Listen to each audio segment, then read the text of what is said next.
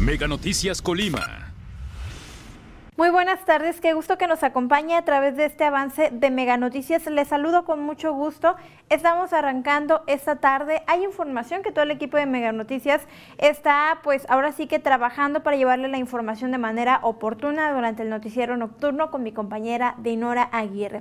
Lamentablemente, pues iniciamos con este tema que no nos gustaría, pero que es una realidad en el estado de Colima y es en materia de seguridad. Sabemos que los índices van en incremento, aunque las autoridades autoridades habían mencionado hace unas semanas que eh, los homicidios iban a la baja, pues vemos que la situación no es así. Cada día se reportan por lo menos tres o cuatro homicidios. Y sobre este tema, mi compañera Carla Solorio tiene detalles. Te saludo con mucho gusto. Bueno, pues en unos momentos más, eh, porque han habido varios incidentes desde la noche de ayer hasta este momento, han, seguido o continúan estos hechos de violencia en el estado de Colima en Manzanillo se registraron eh, pues algunos, en, en, la zona conurbada también se siguen eh, presentando hechos de violencia. Por ejemplo, en el, tema del municipio de Manzanillo fueron tres.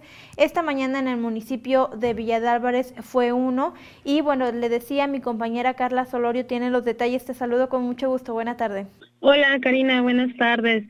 ¿Qué tal? Eh, sí, como tú bien comentas, pues bueno, continuamos, ¿no? Con la ola de violencia, pues en el estado de Colima estamos, bueno, ayer, ayer justamente sacábamos, pues, el dato de que ya son más de 400 asesinatos los que se suman, pues, en el estado de Colima. Eh, hay que recordar, eh, pues, que si bien no, no, pues la ciudadanía, ¿no?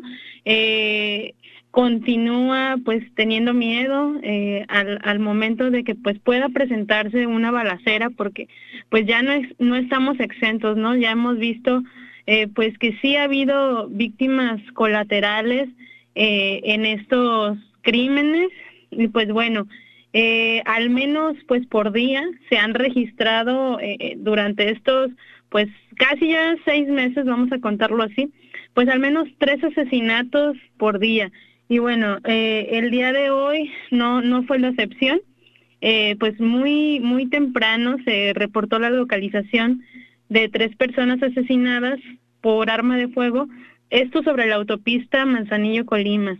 Eh, pues bueno, según con reportes policiales nos informan que las víctimas fueron una mujer y dos hombres. Estos fueron encontrados pues cerca del puente de Tepalcates, como ya bien lo mencionaba, en, en el municipio de Manzanillo.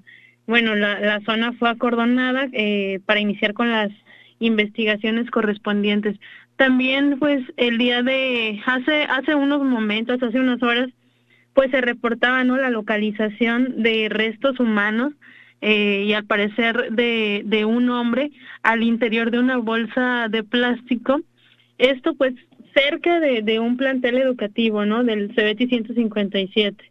Eh, hay que recordar, pues, que estos hechos han, se han suscitado, eh, pues, algunos cerca de instituciones educativas y pues bueno esto también ha alertado eh, pues a la población estudiantil no porque pues ya ya vamos este más de los 400 asesinatos y bueno en este sentido no estamos exentos como como bien lo decía, puede ocurrir, ya ha ocurrido en avenidas muy concurridas, eh, como es la Ignacio Sandoval, eh, la de Carranza, incluso, pues ha habido eh, el asesinato con arma de fuego, estos crímenes a tempranas horas, también en la tarde, por la noche, ya ya no hay como como una hora, ¿no? De, de excepción, sino ya es cuando pues los los sujetos, no sé, los sujetos armados pues encuentran a, al objetivo de las personas. Eh, y bueno, esto pues se vive ya día con día pues en el estado de Colima. Y bueno, eh, a las 8 de la noche pues tendremos más información sobre este tema y este es el reporte hasta el momento, Karina. Gracias, Carla. Buenas tardes. Buenas tardes. Y otro de los temas que también está pre preocupando a los ciudadanos es el temporal de lluvias. Sabemos que eh, oficialmente ya inició desde el 15 de mayo este periodo de huracanes.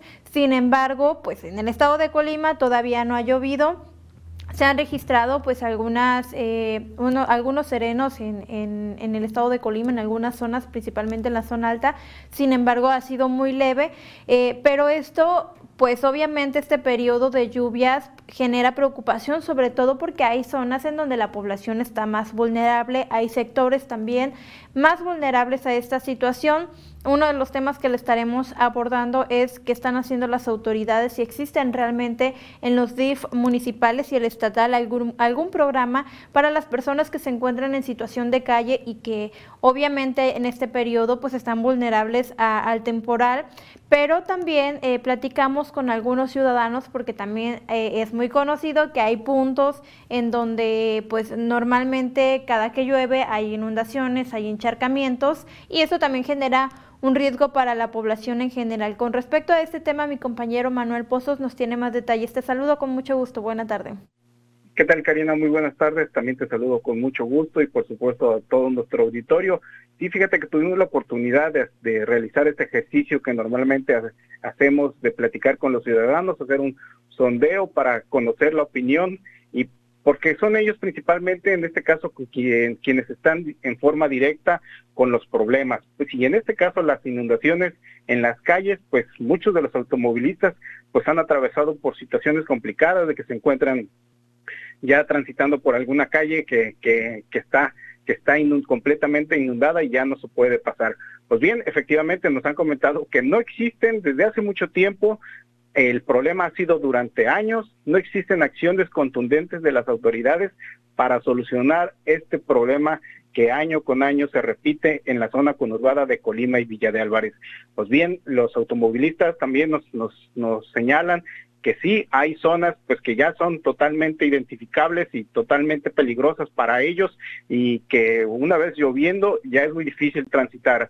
Por ejemplo, en el tercer anillo periférico a la altura de lo que son los perritos, la, glorieta de los perritos, pues es, podemos decir que la zona más identificada para, para evitar transitar durante las lluvias, porque es, ahí es muy común que se inunde y, y los automóviles queden ahí varados.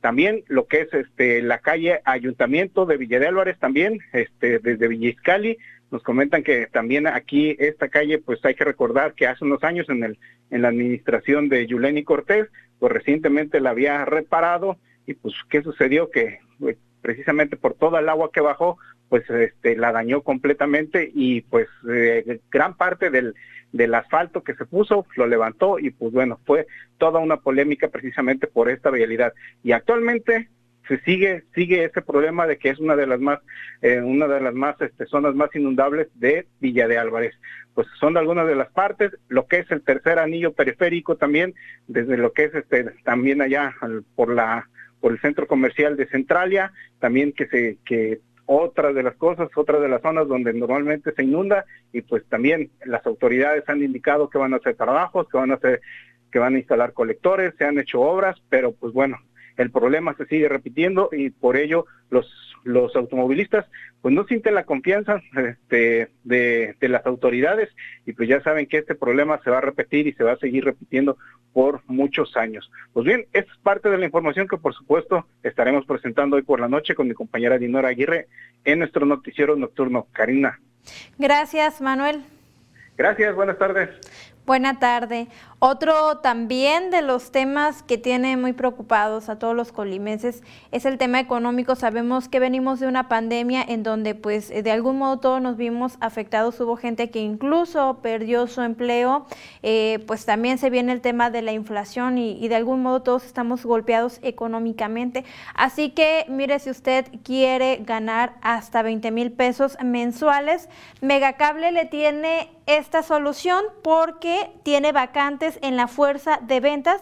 Usted puede participar con nosotros el lunes 13 de junio, escuche bien y ponga mucha atención, el lunes 13 de junio de 9 de la mañana a las 6 de la tarde. Únicamente tiene que acudir a Avenida de los Maestros 427 en la colonia magisterial y para mayor información eh, sobre el domicilio está, se encuentra frente al Jardín de San Francisco de Colima. Ahí los estarán esperando, le repito, el 13 de junio de 9 9 a 6 de la tarde en Avenida de los Maestros 427 en la colonia magisterial para mejor ubicación frente al Jardín de San Francisco de eh, Almoloyan. Pues ahí tiene esta información también para que no pierda la oportunidad y pueda mejorar sus ingresos en Megacable. Esta es parte de la información que también estaremos compartiendo en el noticiero nocturno con mi compañera Dinora Aguirre. Tenga usted muy buena tarde y buen provecho. Las emociones de los playoffs de Cibacopa están a través de Megacable. Este miércoles, Sonkis de Tijuana. Visita la casa de Pioneros de los Mochis. No te lo puedes perder en punto de las 21 horas centro. Síguelo a través de TVC Deportes 2, canal 316. ¿Quieres ganar hasta 20 mil pesos mensuales? Corre la voz. En Megacable tenemos vacantes en la fuerza de ventas. Te esperamos este lunes 13 de junio de 9 a.m. a 6 p.m. en Avenida de los Maestros, número 427, Colonia Magisterial, frente al Jardín de San Francisco en Colima. Nosotros te decimos cómo.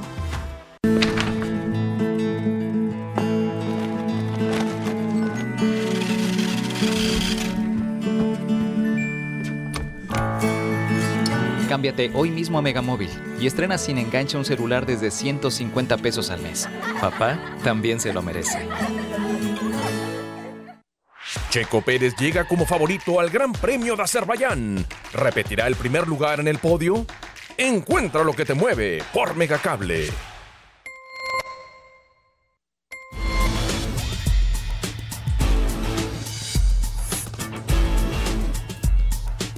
Mega Noticias Colima.